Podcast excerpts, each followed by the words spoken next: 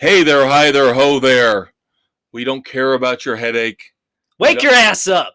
We don't care about the girl you missed out on last night. Because if you'd had her, you wouldn't be listening to this. You'd be having some uh, wanky, wanky, slappy, slappy, fun, fun, fun. You'd be in the shower right now, washing each other up. But instead, you're stuck with us. He's a conquistador, Dave Heights. He's a maestro, Kevin Crane. We are not your sloppy seconds. We are your first choice for pop culture, entertainment news. That's right, as always, here on the Weekend Edition. This week, hitting on June the seventeenth, twenty twenty-three, we have one of the most anticipated album releases of the year. Yes, we start off, as always, with music. We start off with rock and roll, and in this case, we start off with Gary Cherone, Nuno Bettencourt, and the boys in Extreme, the new album, fifteen years after Saudades de Rock. This is six. twelve songs, starting off with the first track released, Rise, which we reviewed, one of the top songs on the album. One of the top songs of the year. And the thing is, the album starts off with the first four songs are the first four releases, basically in order. Yeah. Who does that? These guys. So we go Rise, Hashtag Rebel, Banshee, and Other Side of the Rainbow. Yep, which As- we've done over the weeks. I will say this. I will say this. I will say there is not a better, in recent memory, one, two, three, starting combo punch to your rock and roll gut than Rise, Hashtag Rebel, and Banshee. I completely agree. This is a solid one, two, three, getting you into the album. And then we hit the roadblock. As we talked about, was it last week, two weeks ago? Yeah, last week. Last week with Other Side of the Rainbow, their cheesy ass ballad. Well, let's, put, let's, let's put this in perspective, Dave. What was the cheesy ass ballad at the time? Yeah, in perspective now, I look at Other Side of the Rainbow and I go, This, not half this, bad. This, not this, half bad. This, this is probably this not is the bad. Best of the slow songs they have on here. Yes, yes, yes, yes. Yeah. As as Sally said in the deli, and when Harry met Sally. Yes, yes, yes, yes, yes, yes, yes. Um, yeah. Unfortunately, I I hate to say this because I had such unbelievable high hopes for this album. That after that triple punch combo, that Conor McGregor boom, laying out boom, the Miami Heat boom. mascot combo, the rest of the album for me is Kinda very hit and miss. Yeah, it's, it's very mediocre. Um, as Dave said, you get Other Side of the Rainbow, and then followed up by, in my opinion, the worst song on the album. Uh, this is, there, there's two in the running for worst.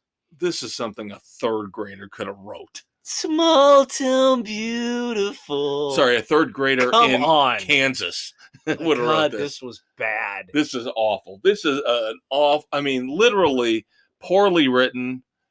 I expect better from these guys. Yeah, this this was just, what the hell were you doing? You've had fifteen years to put a solid album together, and you include Small Town Beautiful? Really? Yeah. I, I was not a fan at all of this song. Then we get into what, if you know Extreme, if you've listened to all their albums, you know they can get experimental. They can go off the rails a little bit. I'm not saying it's a bad thing. Sometimes we welcome bands trying to try different things. Right. Now, track six, The Mask, with Nuno doing the little creepy vocals. Yeah, I, it, that wasn't bad. I didn't no. mind it. No. It was pretty decent. It was a nice rebound from, sm- yeah, small from town Small Beautiful. Town Beautiful. Yeah. This gave me hope that we're going back in the right direction. Yep. And then all of a sudden we get into the heavy industrial synthesizers with Thicker Than Blood and Save Me, they're okay.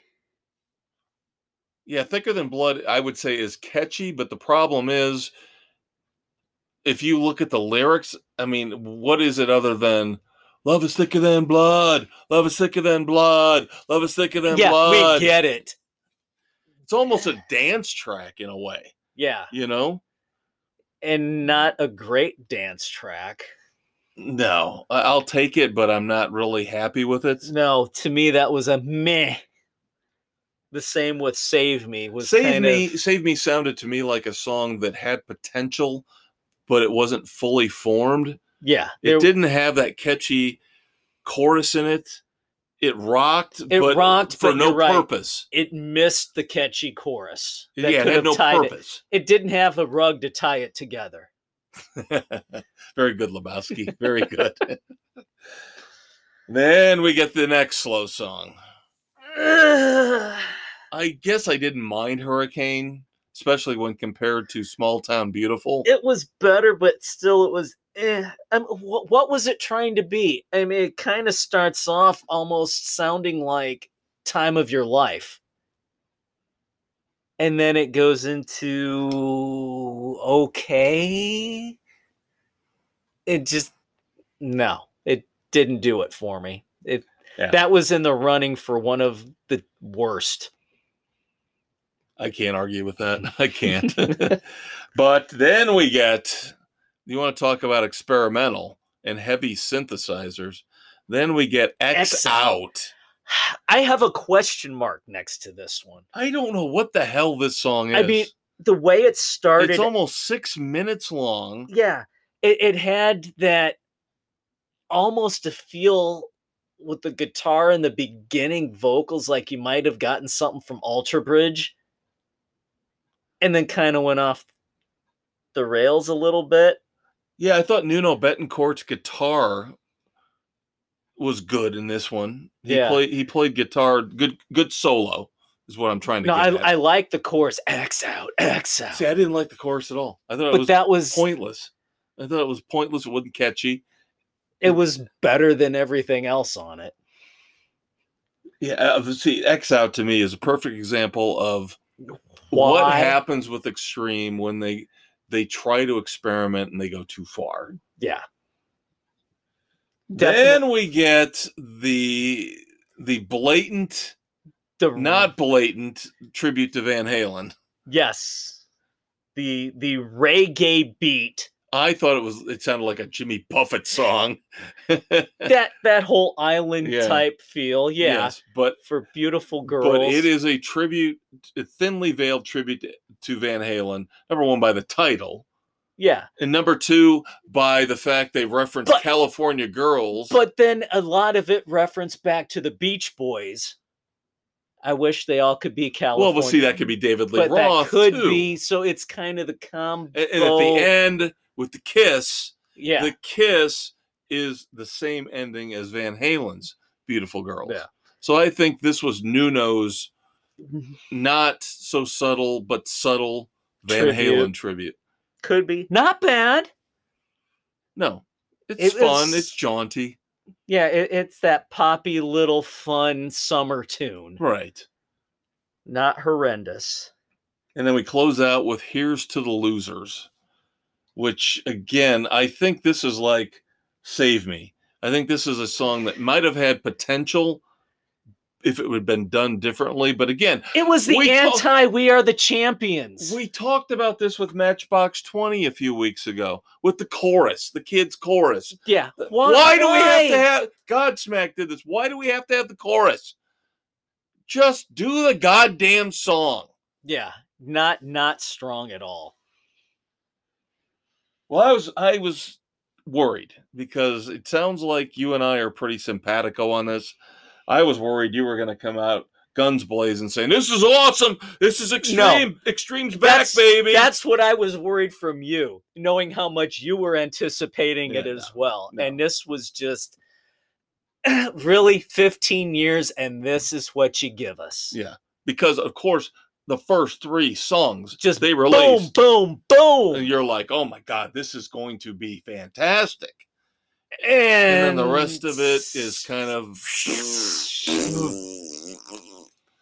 I hate this. I hate, have to say, going back to last week, I'll this take is, Rival Sons over this, even though it's yeah. only eight songs. Yeah. It's eight stronger songs it's definitely than the twelve stronger. We get here. Yeah, this is. I will give Extreme six because of the strength of the first three songs.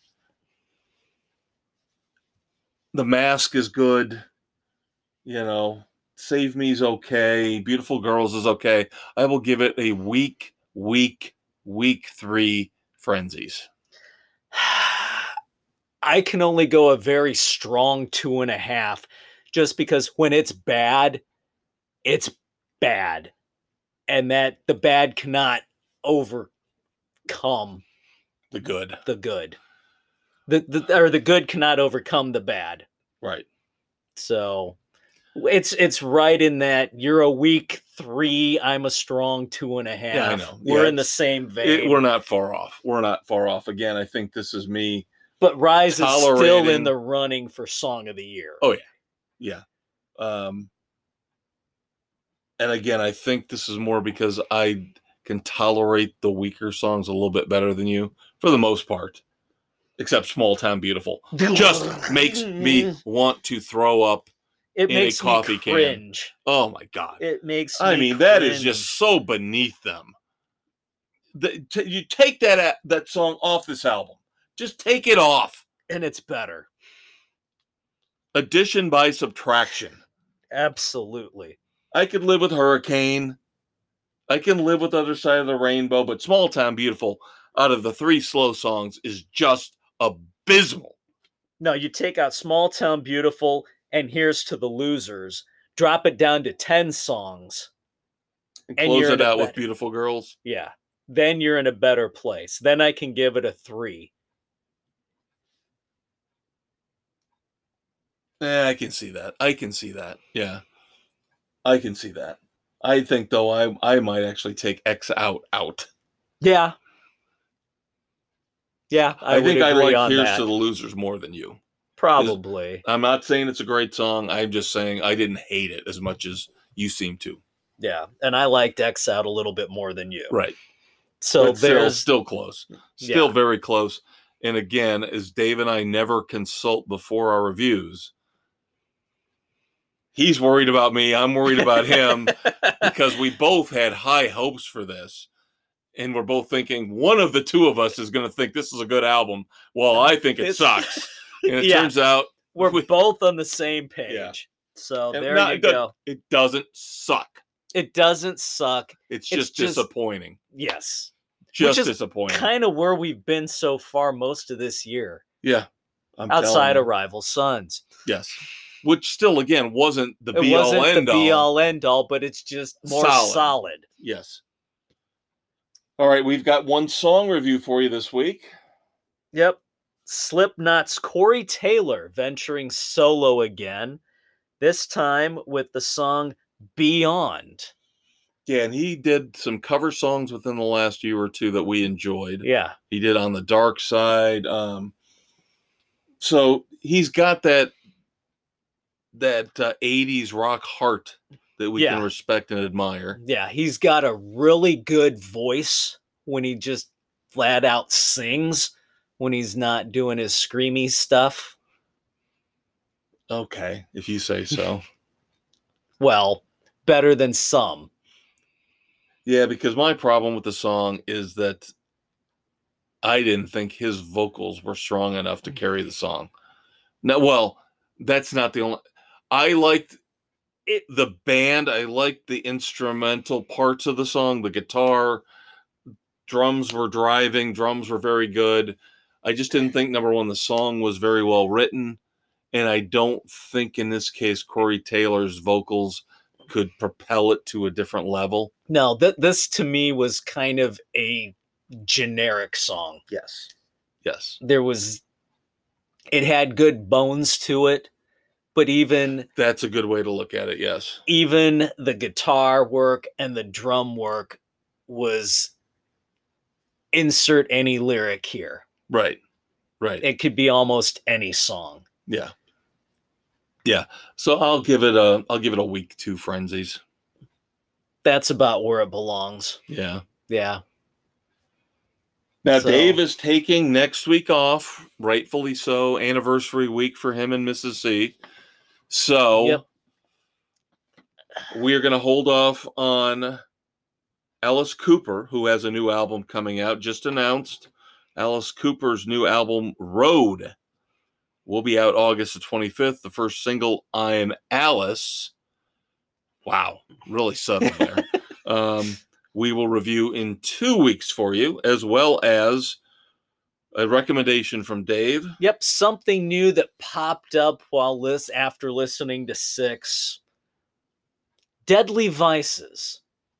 They've got a new album coming out, Downriver, and we will do the title track, Downriver. Now, in two weeks, again, keep in mind, Dave's off next week. Next week, I will review the new Queens of the Stone Age, In Times New Roman. Dave will have to catch up with that. But in two weeks, in two weeks, kids, you're getting the Alice Cooper song, you're getting the Deadly Vices song, and you are getting a double shot. Not only are you getting Dave's review of the Struts. That's right. But we will have not only a review of, in two weeks, the new John Mellencamp album, Orpheus Descending, but also a concert review of Mister Mellencamp live in South Bend, Indiana.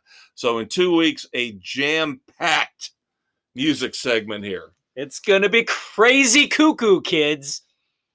Get your Cocoa Puffs ready. But yeah, very interesting how that falls into place where we will review not only the new Mellencamp album, but the new but concert. The concert.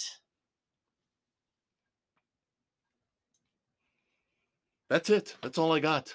Yeah. There's not a lot. That's all I got. We got the Beatles.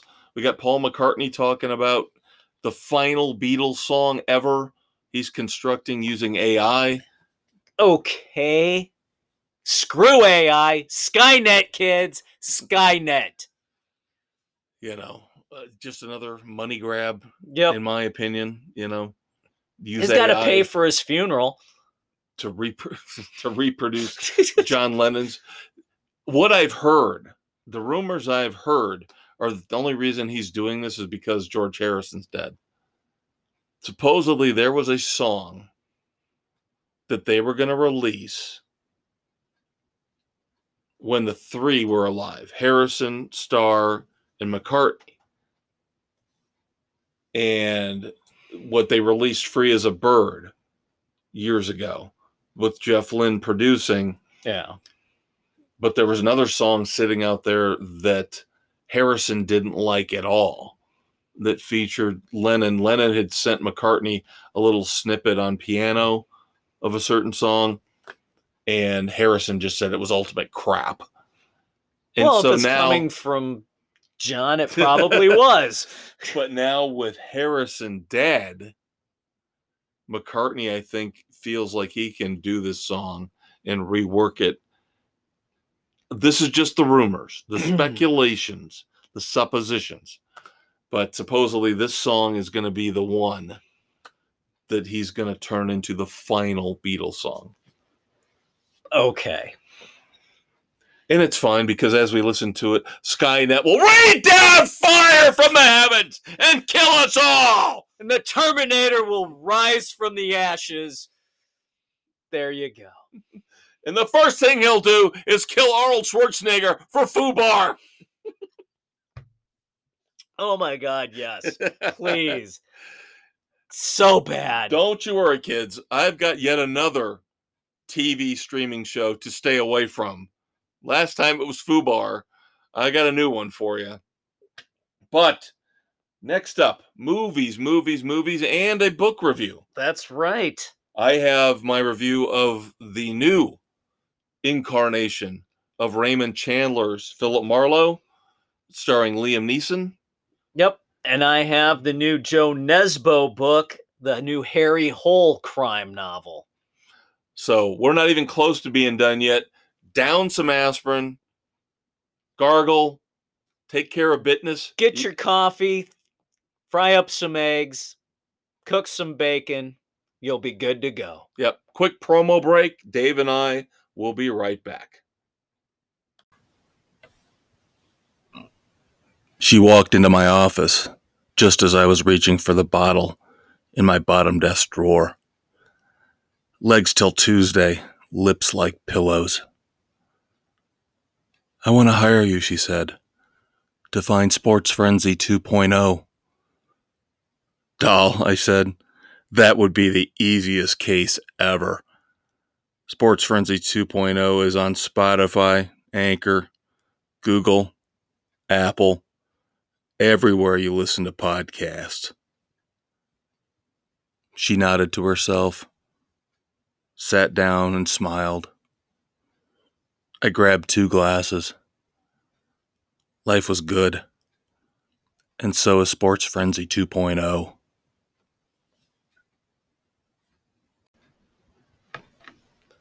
Welcome back to the weekend edition of Sports Frenzy two point oh.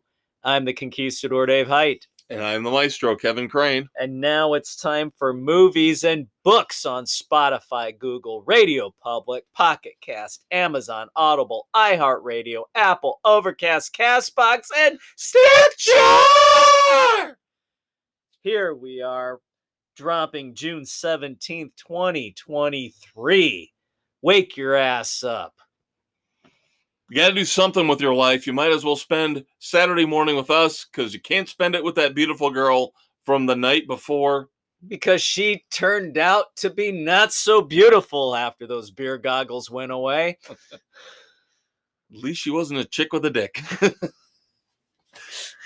you, Which, if you listen to the media, that's one out of every five person, people walking the earth. Not quite. Her and you, you on the floor. All right, movies for this week. Dave and I are aficionados of old school and new school detective stories. We will get to one of the new school detective stories in our book review segment. Yep. But, so we tie this all together. See, we everything meshes. I have a movie review of an old school detective in a new movie. He has been played by Humphrey Bogart. He has been played by Robert Mitchum. He has been played by Elliot Gould. He has been played by James Garner. And now, one of the greatest, if not the greatest, American detectives of all time, Philip Marlowe, played by Liam Neeson in the new movie Marlowe, directed by Neil Jordan. So you've got some credibility there, some cachet, award-winning director. Yep.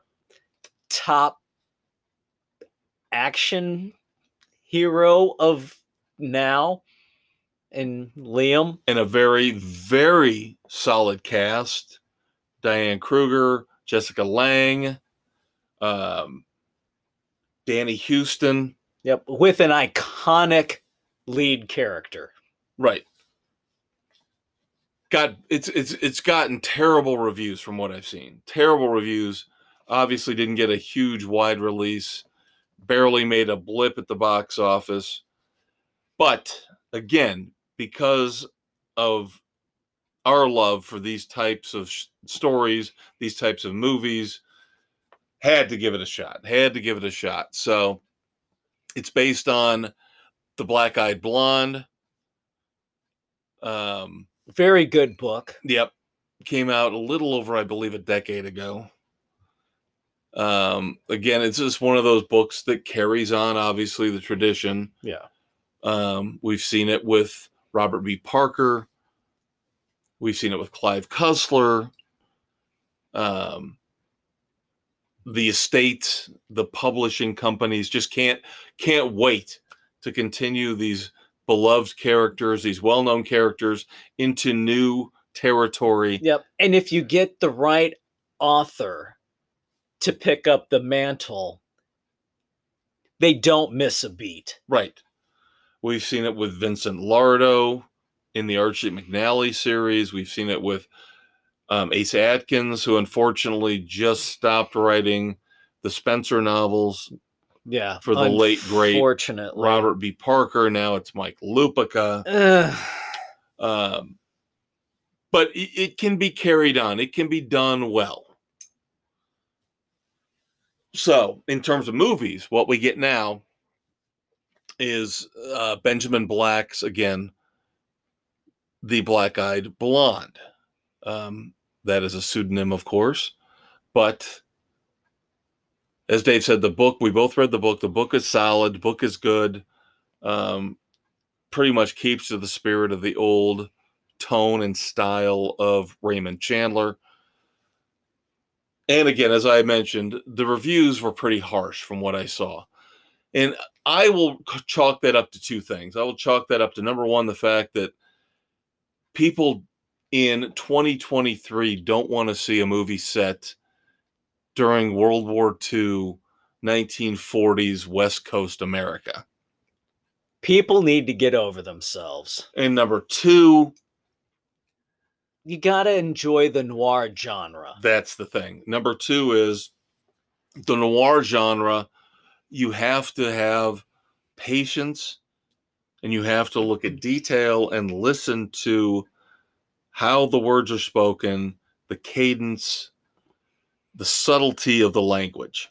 Because it will come back to play an important role. So I think those two reasons in, in major part are why Marlowe's not getting great reviews, because if I compare it to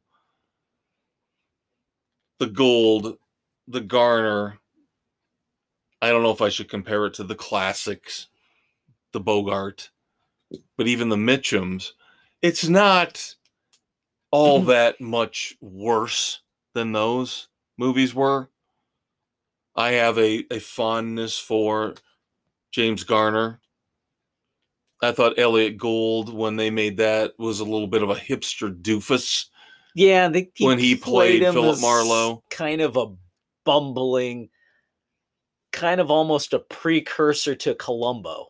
Yeah, mumbled a lot. Yeah, Marlowe has a little more confidence than that. Marlowe has a lot of confidence. Come on.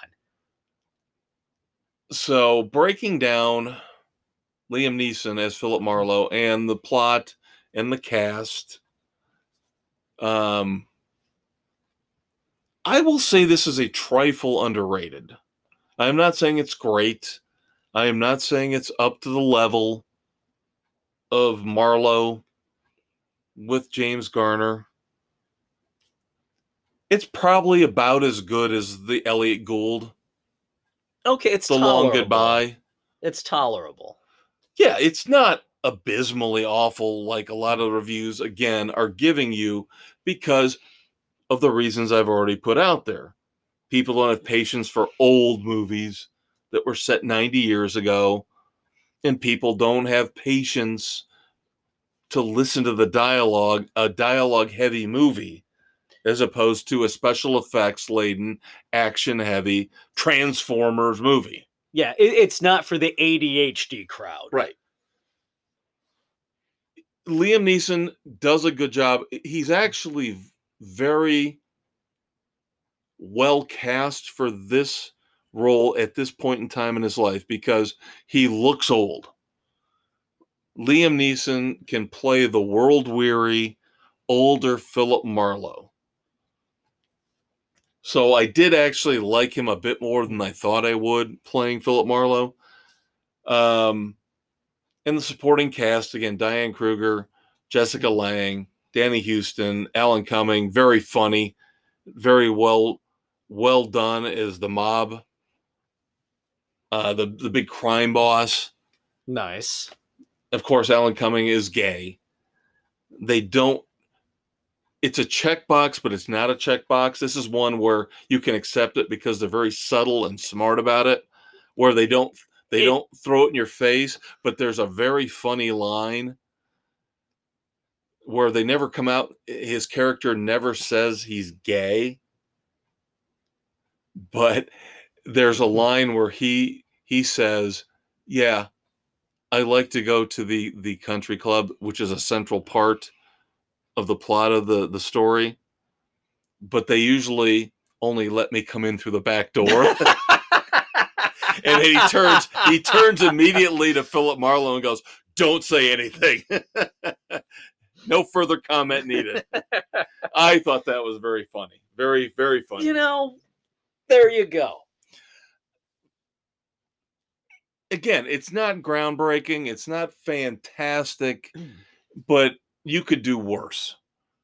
And again, if you like these old school type of movies, Maltese Falcon, The Long Goodbye, The Big Sleep, there's nothing wrong with Marlowe. There's really nothing wrong with it.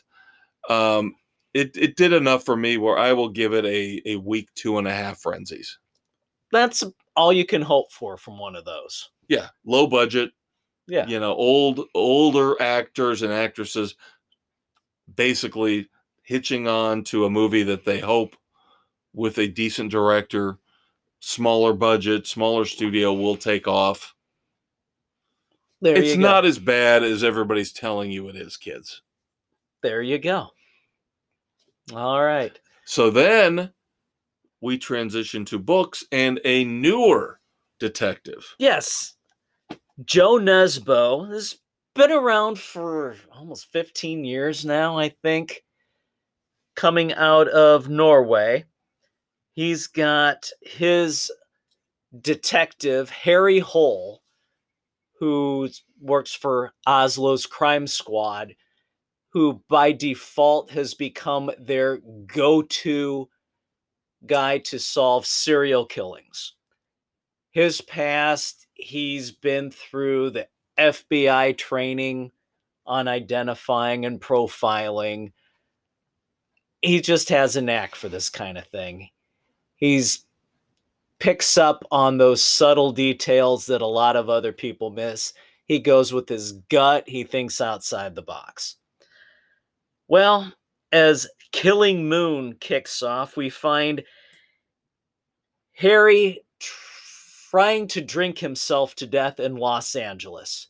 He's escaped Oslo after the murder of his wife and the suicide of probably his best friend in the last book.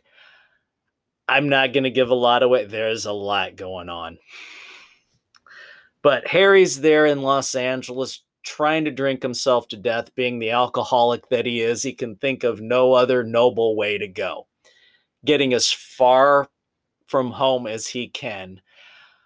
Unwittingly befriends an aging actress whose time has passed her by. In her last-ditch hope for a comeback movie, unfortunately went the way of financing it with money borrowed from a Mexican loan shark. And unwittingly, Harry saves her from the two guys confronting her, saves her, almost kills one of them, but gets in their crosshairs. And they find... The loan shark finds him, and just as Harry gets a phone call from home from the lawyer of a businessman who's accused of murdering two former lovers, thinking that he might be the next serial killer, he wants to hire somebody to prove he's innocent. The lawyer reaches out. They track down Harry, said, "Name your price," and with him being held at gunpoint as they're getting ready to kill the old lady actress, Harry negotiates for a million dollars to have a little bit extra after he pays off her nine hundred thousand dollars loan. He's given ten days to solve it. Hmm. So Harry flies back to Oslo, where he has to pull together a uh, off-the-books team, because he's no longer associated with the police. He's on his own. He's got to solve the crime and come to grips with what happened to his wife and his best friend, and confronting his best friend's wife, who's the mother of Harry's child. Wow. Which happened during a drunken fugue of his, she took advantage of Harry a few while ago, which I'm not going to give any spoilers. Where are these women when I need them? But with all the twists and turns and trying to figure out what the hell's going on in this ultimate revenge against the businessman, it's a solid three and a half. It's a decent pace. There's enough to keep you guessing who is the killer, because they allude that it could be one of two people, but is it one of those two? So very well done. A lot going on in this one. So one, one of his better, one of his better books. So I will give Killing Moon a solid three and a half. Well, see, now I feel bad because I was trying to stay on the fringes in my review of Marlowe and didn't really give away much of the plot. Where you, there's, not, I'm there's, not saying you did anything wrong. I'm just saying you were like diving into the plot. Because you have giving the intro of why it's he's going back. There's so much going on when he's back that there, there's just a lot to delve into. Yeah. Yeah. And with Marlowe, it's typical West Coast detective stuff. Yeah. Femme so, fatales, you know, yeah. missing, those, missing lovers yeah. and that type of thing. So there's not yeah. nearly as much complexity. Marlowe's more well-known right. than the Harry Hole. Yeah. So you, you really have to go back to a number of the stories to get a feel for what's going on and where Harry's at at this point. All right. Next week, with Dave off, you will have my review of Renfield with Nicolas Cage playing Dracula. And That's Nicolas- on Peacock? Yes. And I have watched the first half an hour. And the only reason I'm committing to this review for next week is because the first half hour was a hell of a lot better than I expected. I have been told by two people I work with that it's pretty damn good. Yeah, the, the ads, the, the commercials for it didn't do it justice from what I can tell so far. Because the first half hour is great. I mean, great. Fun, well done, well written. Nicolas Cage is awesome. I've been told his facial expressions yeah. alone are worth watching it well, for. His facial expressions through the makeup as he tries to regenerate. So, yeah, he's talking through various stages of putty layered on his face. And that's, I mean, it's fun. It's great. So, so far, I'm very encouraged. So, yeah, I'm going to follow through, finish up Renfield for next week. Um, and, again, I didn't have high hopes for this one at all. But again, I think it's because the commercials couldn't show the blood because it's very bloody. Yeah. And, you know, with the language restrictions and everything, even uh, Aquafina isn't that irritating. So, wow. Yeah. So I, I'm, en- I'm encouraged by what I've seen from Renfield so far. Yep. Two weeks. We're going to have Extraction Two. Yes, I will hold off on my review of Extraction Two, even though I could do it next week. There is no way in hell without Dave, I'm reviewing that movie because Dave and I are huge fans of the first one. Absolutely. With Chris Hemsworth. Now we're going to watch it probably first night. Oh, yeah. But we'll hold off on our review until we can both get together and talk with you kids about it together. And I can't wait for this, this what, twenty-plus minute single-shot scene that the Russos have put together. Yeah. Can't wait to see this. Can't wait. All right, little bit of movie news to wrap up segment two. Most of it about the strike. And guess what? I am going to tell you something, kids. You are witnessing the downfall of the most profitable creative movie franchise, movie universe of all time. The Marvel Universe is done. The Marvel Universe is sunk. It is over. And you know where you heard the prediction first? Right here. The Writers Guild of America strike has now pushed multiple Marvel movies back yet again. Not one, but two years at least. Blade has now been pushed back again. Remember, it got pushed back because they had to switch directors. But now because of the strike, Blade will not come out until twenty twenty-five. The two Avengers movies revolving around Kang, the villain that was introduced in Quantumania, have now respectfully been pushed back to twenty twenty-six and twenty twenty-seven. And outside the Marvel Universe, but still impacting Disney, which is all I care about. Burn down the Mouse House. Burn it down. Dave, Avatar three has been pushed back to twenty twenty-five. And Re- re- really, twenty twenty-five. Does anybody really think he's going to get that done? Oh, it gets better. Because, of course, you know this is now five movies.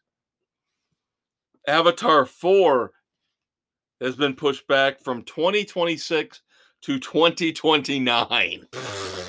And then we're not even going to talk about Avatar five because we'll all be dead. We'll all be dead. James Cameron will most likely be dead. He'll be dead before Avatar the fourth five, one. Avatar five will be directed by an A I version of James Cameron. And then Skynet will rain fire and hell from the heavens down on those blue-skinned idiots. Yeah, twenty twenty-five for the third one is awfully optimistic. You, you, what you're doing with the Disney movies, with the, the Marvel movies, now that Disney is running the show, is you are spreading these movies out so much. You should you're going to lose continuity. Money. On top of the fact that they're P C crap. That the writing and the storylines are awful to begin with. Because all we've got left this year is the Marvels at Christmas time. And really, if you've seen the previews, it looks like a pathetic joke. Next year, you get Captain America. Thunderbolts, by the way, got pushed back too. So that's another one. They keep they keep they they insist though. They keep saying Deadpool three is still a go set for next summer. Yeah, we'll see. I'm just saying. That's now their shining light. Because just like Guardians of the Galaxy Volume three, which we predicted because it was James Gunn, it was his vision. He said, "I'm not doing Disney. I'm doing me. This is the continuation." And what, what has it done? It has been a complete and total success compared to the last few Marvel movies. It's going to end up making at least as much as the first one. Might not get to the, the second one, but still very successful. Yes. I think it's probably, I think it's the best of the three. But again, Deadpool three, if they leave it alone and let the creators, the original creators of the first two, do their thing, it'll be fine. Yep. Stay especially the hell with Wolverine back out of again. It. Oh my God, that's gonna p- push it over the top. And that's a nice segue to wrap up segment two, because in segment three, I will be talking a little bit more about Wolverine. But we also have to talk about T V and streaming news and America's favorite game show, Dumbass or Not. Stay tuned, kids. Lots more fun coming your way. When your day of dealing with international intrigue is over and you've settled down in your Aston Martin, call up Sports Frenzy two point oh on your phone or smart car stereo.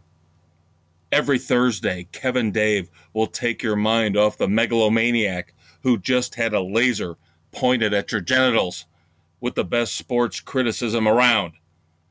And don't forget to listen to the weekend edition every Saturday so you can plan out your entertainment options with the femme fatale of your choice. Grab a martini, shaken, not stirred, and check out Frenzy, Sports Frenzy two point oh. Third and final segment here for the weekend edition, taping on June the fourteenth, twenty twenty-three, hitting Saturday morning. As always, your weekend hangover cure, in this case, June the seventeenth. twenty twenty-three. I'm the maestro, Kevin Crane. I'm the conquistador, Dave Hite. We have covered music. We have covered movies. It is time to cover Books T V are and streaming. Done. Books are done. Isn't that a country band? That's Brooks and Dunn. Oh, yeah. Sorry. Yeah. Gotcha. Uh, All right. As always, I have to... Come give... on, Donnie. I have to give my quick rundown of Beavis and Butthead, as it's almost wrapping up. Season two of the new series, almost done. Episode nine from last week, Stolen Valor, where old Beavis and Butthead somehow get into the local V F W, convince the, the veterans that they are actually former undercover operatives. Oh, God. Just so they can get free beer. But of course, somehow screw it up in the end. Because that's what they do. And then Breeding Frenzy, where the young, normal Beavis and Butthead decide that they are going to breed dogs. Oh, God. Yet somehow they get a raccoon and decide that the raccoon can breed with the dogs. Oh, God help us. And hilarity ensues. Of course it does. Actually, very good episode. So next week, I will wrap up season two of Beavis and Butthead on Paramount Plus. There you go. Yes, it's juvenile.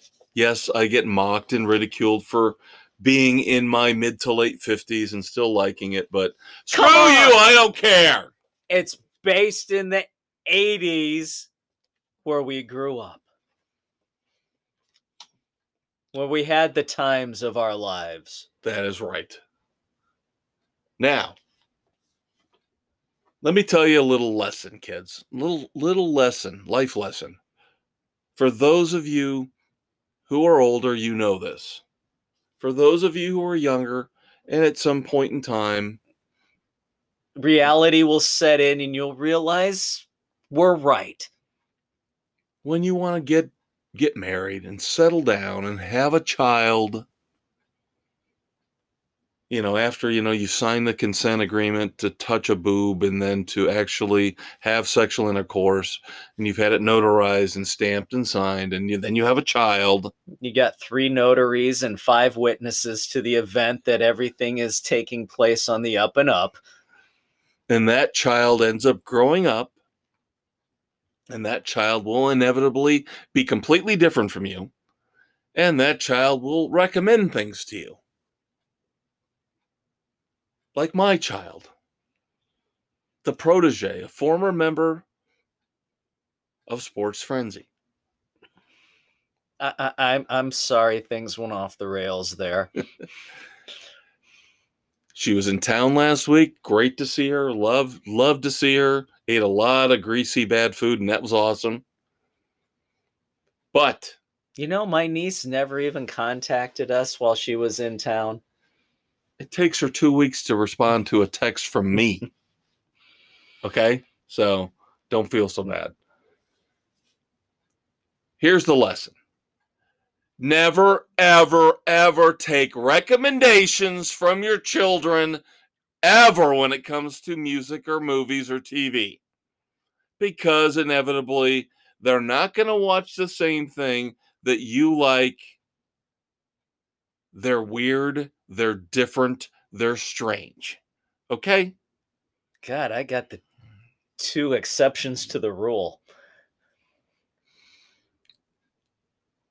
This is a show you and I have talked about, by the way. So I'm giving you fair warning. Oh, God. We've ridiculed its production, haven't we? No, this is something that we both thought looked interesting. Oh. And we were thinking wow. about watching it. That's a shock. And Cassidy recommended it.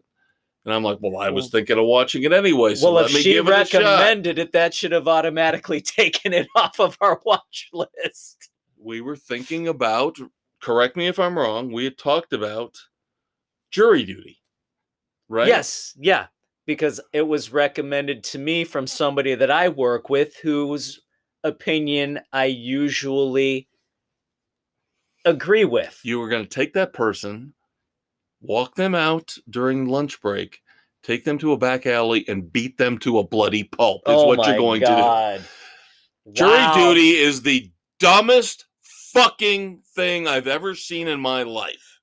Ouch. It has a, what we thought was a brilliant premise.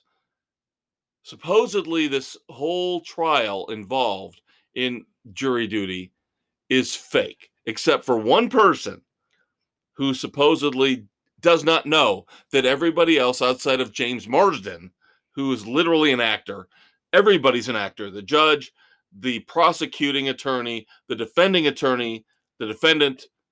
Every member the accused, of the jury except for that one person. The only problem is, okay, two episodes in, I can't do it anymore. Wow. I watched two episodes. I'm like, I don't get the joke. There, you don't ever, you would think you would have some kind of scene or scenes where the other people, the actors, are talking about, oh yeah, what are you going to do with this scene? What are you going to do, you know, tomorrow? No, no, it, there, it's not like we're in on the joke. It, it's, it's like it plays out like there is no joke. Even though they tell us at the beginning of every episode the exact premise. This is a uh, this is a comical look at the inner workings of the American judicial system. Everybody's an actor except for one guy. But they don't really act like that. And it's filmed and it's got the same tone and the same style as The Office. And I'm just not a big Office fan. You know, the whole... See, I was worried it was... I thought you were going to say it comes off like reality T V. No, no, not not like that. But it's just... It's just not funny. It, I don't get the joke. And I'm not going to wait through five or six episodes until they finally start to let the veneer crack and, you know... People, the actors start to talk to each other. If they're all actors and they're all in on it except the one guy, why can't we ever see what's going on behind the scenes with all the actors talking about what they're going to do the next day? How are you going to play up the next day when we're filming this? It, it's just very weird. Somebody at work asked me. That's kind of depressing. Somebody at work asked me, well, is it like The Truman Show? I'm like, no, The Truman Show was good. The Truman Show, at least you understood when it was revealed that it was all, you know, Jim Carrey's character was stuck in the middle of a film yeah. of his life. This just, it's pointless. It goes nowhere. It's not funny. That's disappointing. I'm telling you. One of the most disappointing, awful shows ever. I didn't watch the whole thing. I have learned I'm not wasting my time. I watched two episodes. That's it. I'm done. I'm out, Jerry. I'm out of the contest. There you go. Well, Missus C and I have gotten through the first season of a show that we've talked about watching. It's been done for a few years now. We're finally getting to the point to be able to watch it. We have finished season one of Breaking Bad. Very good. How how was the... I am loving it. The okay. hype is there. It's deserved. Very well acted. It's disturbing, but you see why things play out the way they play out. I'm in. Okay. Well, so it's it's not disappointing at all. That doesn't shock it's me. It's very good. It's living up to the hype. Yeah, that doesn't shock me. Um, again, that's one of the shows that I've always wanted to get around to watching. And I did watch the first couple episodes and then kind of faded out on it. So, yep. So we're in it. How long it takes us, I don't know. But we're in it now. You and I are going to have issues with this. Because I know you have been pushing me to finish up Gotham Knights. And I did actually watch about half an hour of it this week. Obviously, after watching Jury Duty, wish I'd watched a lot more. News came down this week. C W canceled it. So no season two. No. So now I don't know whether I should follow through on the rest or not. You know, do, because I really like the way they address Harvey Dent and his alternate persona. So I just hate that, though. You know, I hate I know. that. It just, they pull the rug out from under you. And this week, there's nothing for whatever reason. Last week, they said, coming back on the twentieth. I'm like, seriously? You're skipping a week in the middle of summer where there's nothing else going on. You're delaying the final two episodes. Oh, but they're bringing really? back uh, Superman and Lois, Clark and Lois, whatever the hell that is. No, Gotham Knights had a great premise to it. It has not been a disappointment. And you know, I've liked what I've watched. I'm, what, five episodes in now? It, it surprised me in how it was better than I thought. Yeah. Compared to some of the crap the C W's put out when it comes to the D C universe. Yeah. Now you're going to get to a couple things like, yeah, you knew it was coming. But... It's it's okay. It's done They've in been, that natural. It's not right, forced. Right. It's addressed on going. We're right. So, yeah, I know there's there's some checkbox stuff going yeah. on in there, but yeah, like you said, I've admired the fact that so far they've handled it in a way that doesn't bludgeon you over the head yeah, with it. It's you. It, it's.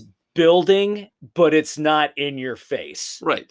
Which that's the way to do it if you're going to do it. Right. Right. Going now, back to last segment when I reviewed Marlowe, you got a gay character.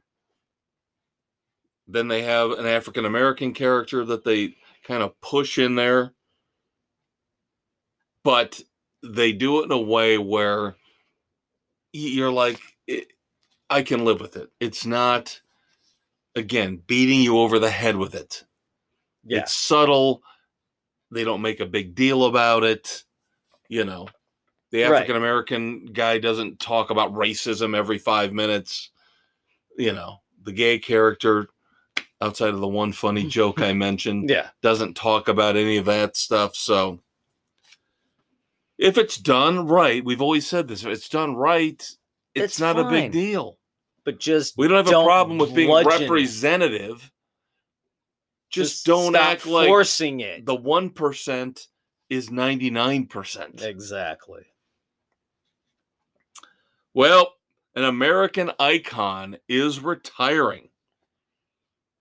Pat Sajak is leaving Wheel of Fortune after next season, forty-one seasons as host of Wheel of Fortune. It's a hell of a run. Yep.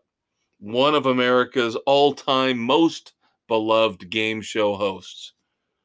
And yep, I'm sure Vanna's not far behind. And of course, in a couple minutes. We'll have to address this again in a certain other segment.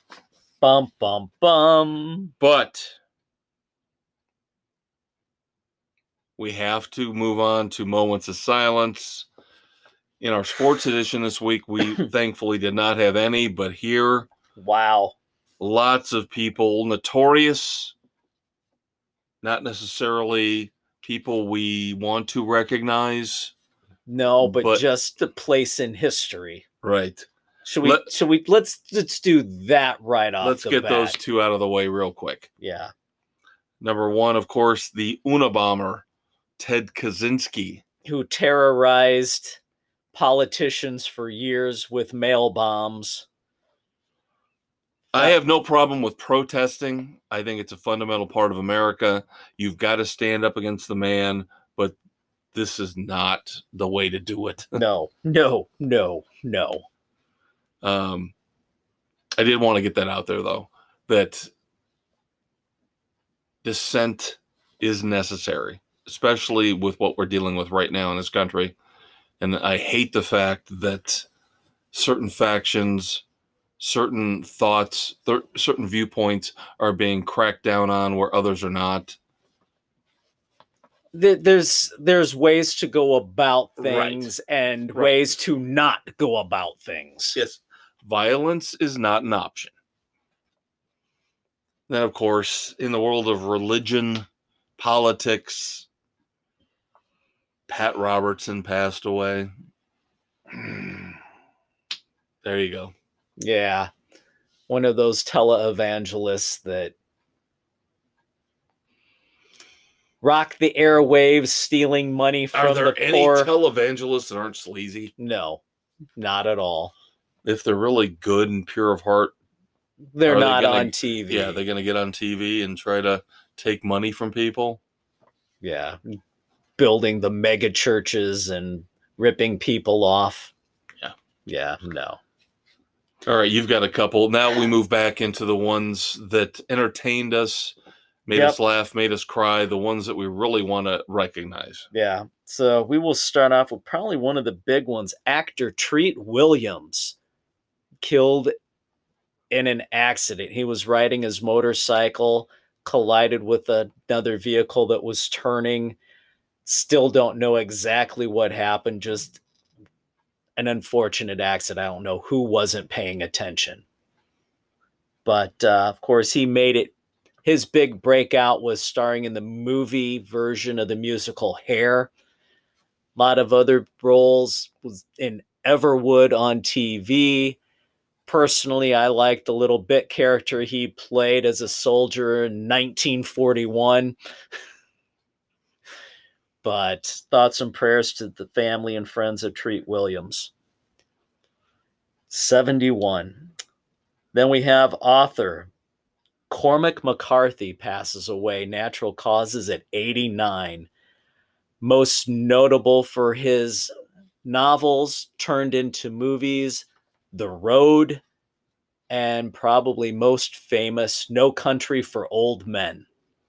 So thoughts and prayers to his family and friends. And then I've got two more. Um, big names. At least one's a big name. One is a little bit more of a personal one that Dave will probably appreciate. Let's start off with that.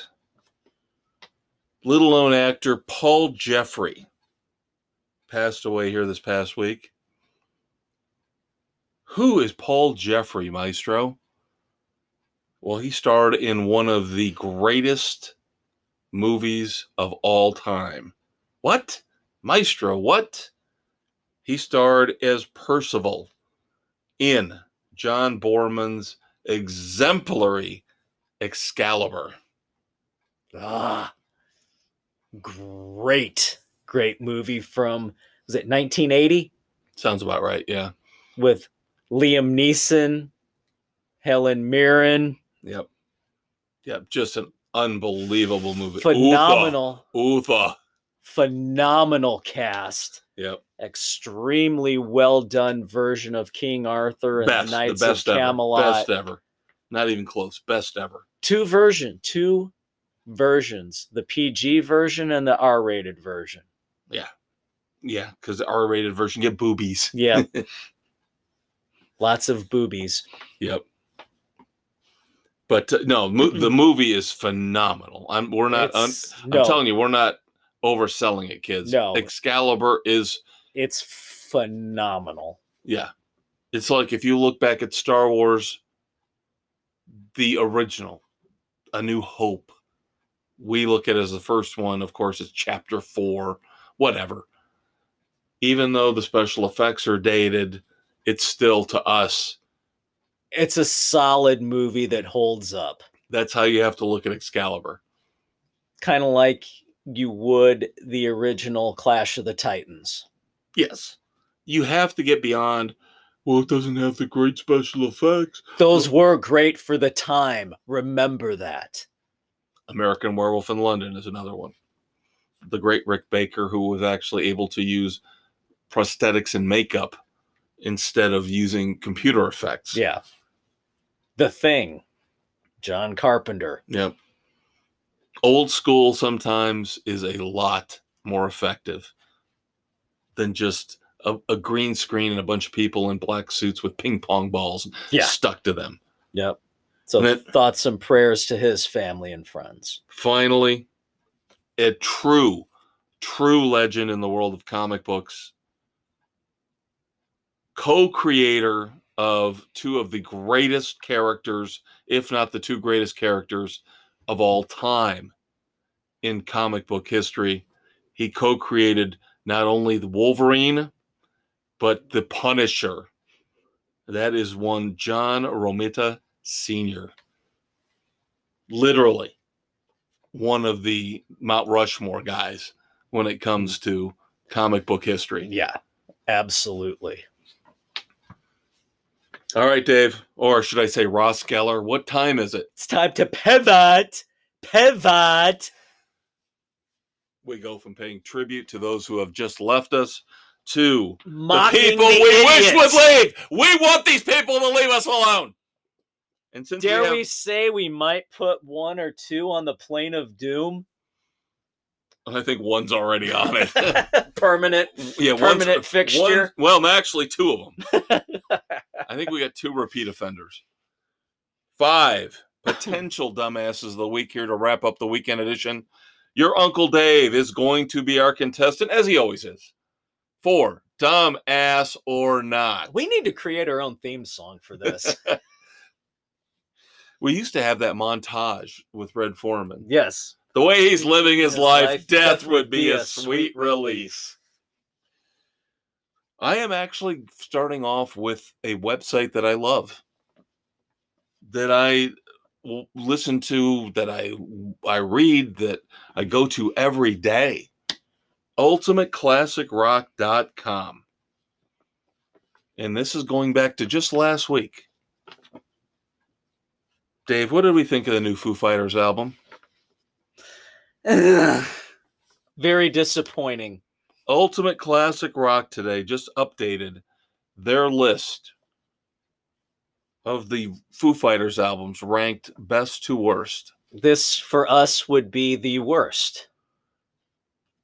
Ultimate Classic Rock today put But Here We Are as the third best Foo Fighters album. What, are they stoned out of their damn minds?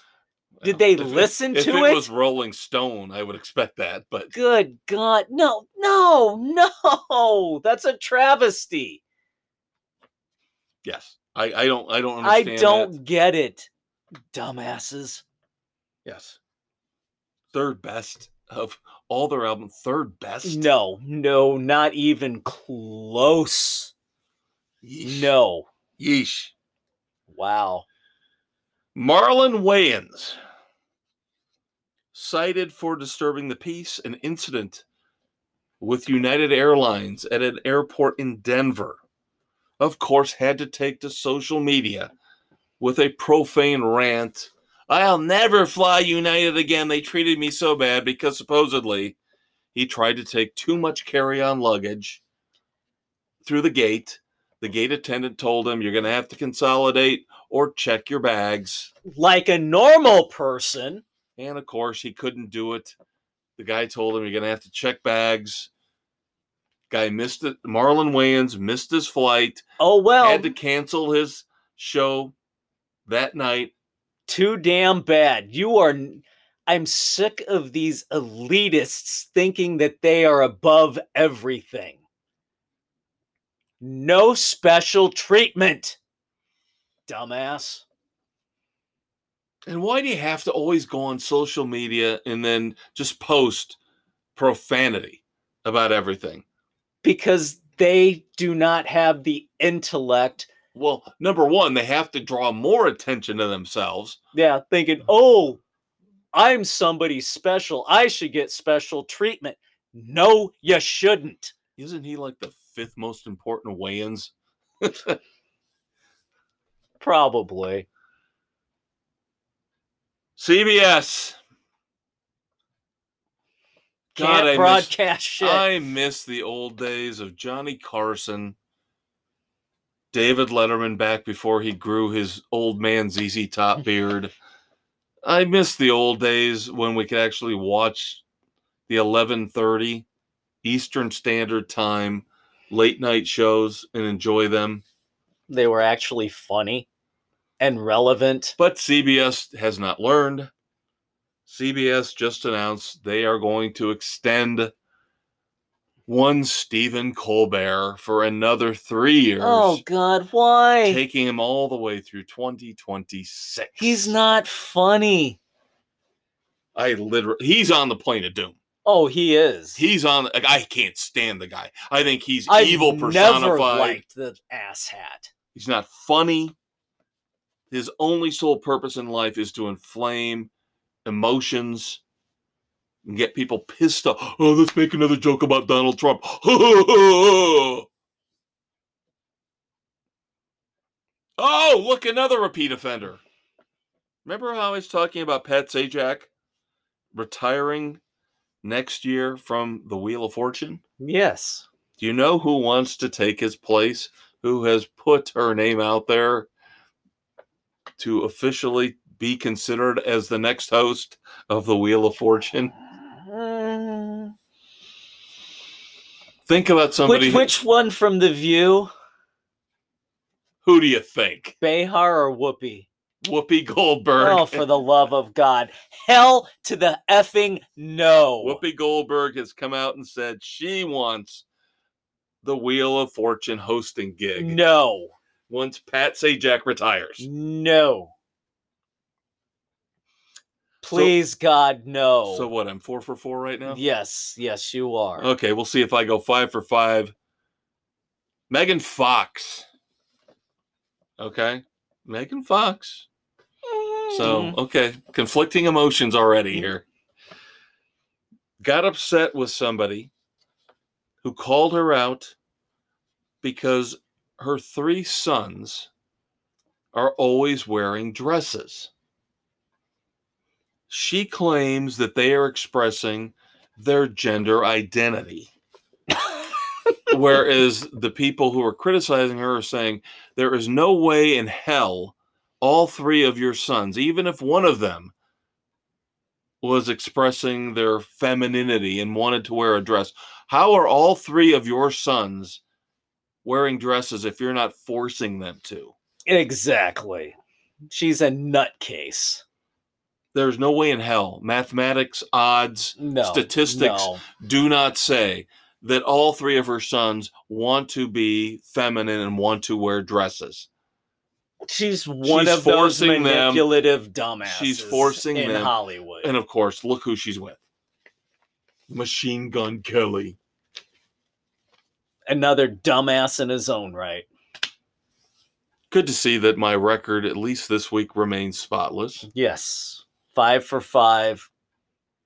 So again, next week, your Uncle Dave will be gone. It will just be your Uncle Kev to guide you through with Queens of the Stone Age, Renfield, maybe some other fun stuff, especially on the T V and streaming side. We'll see if I can't, like your, your Uncle Dave dug into Breaking Bad. Maybe there's a show out there I'll start watching. Off the Beaten Path. There Saving Extraction Two for two weeks. Yep, we'll have a solid review on that. Oh, Star Trek. Strange New World starts this week. There you go. I will there have, you have it. I will have my review of the the first episode of season two of Anson Mount as Christopher Pike in Strange New World. So there you go. I forgot about that. Uncle Dave, hope you have a great anniversary week with Missus C. Thank you, sir. We'll talk to you kids in a couple weeks. Take care. We love you. Check out the Facebook page. See you later, kids.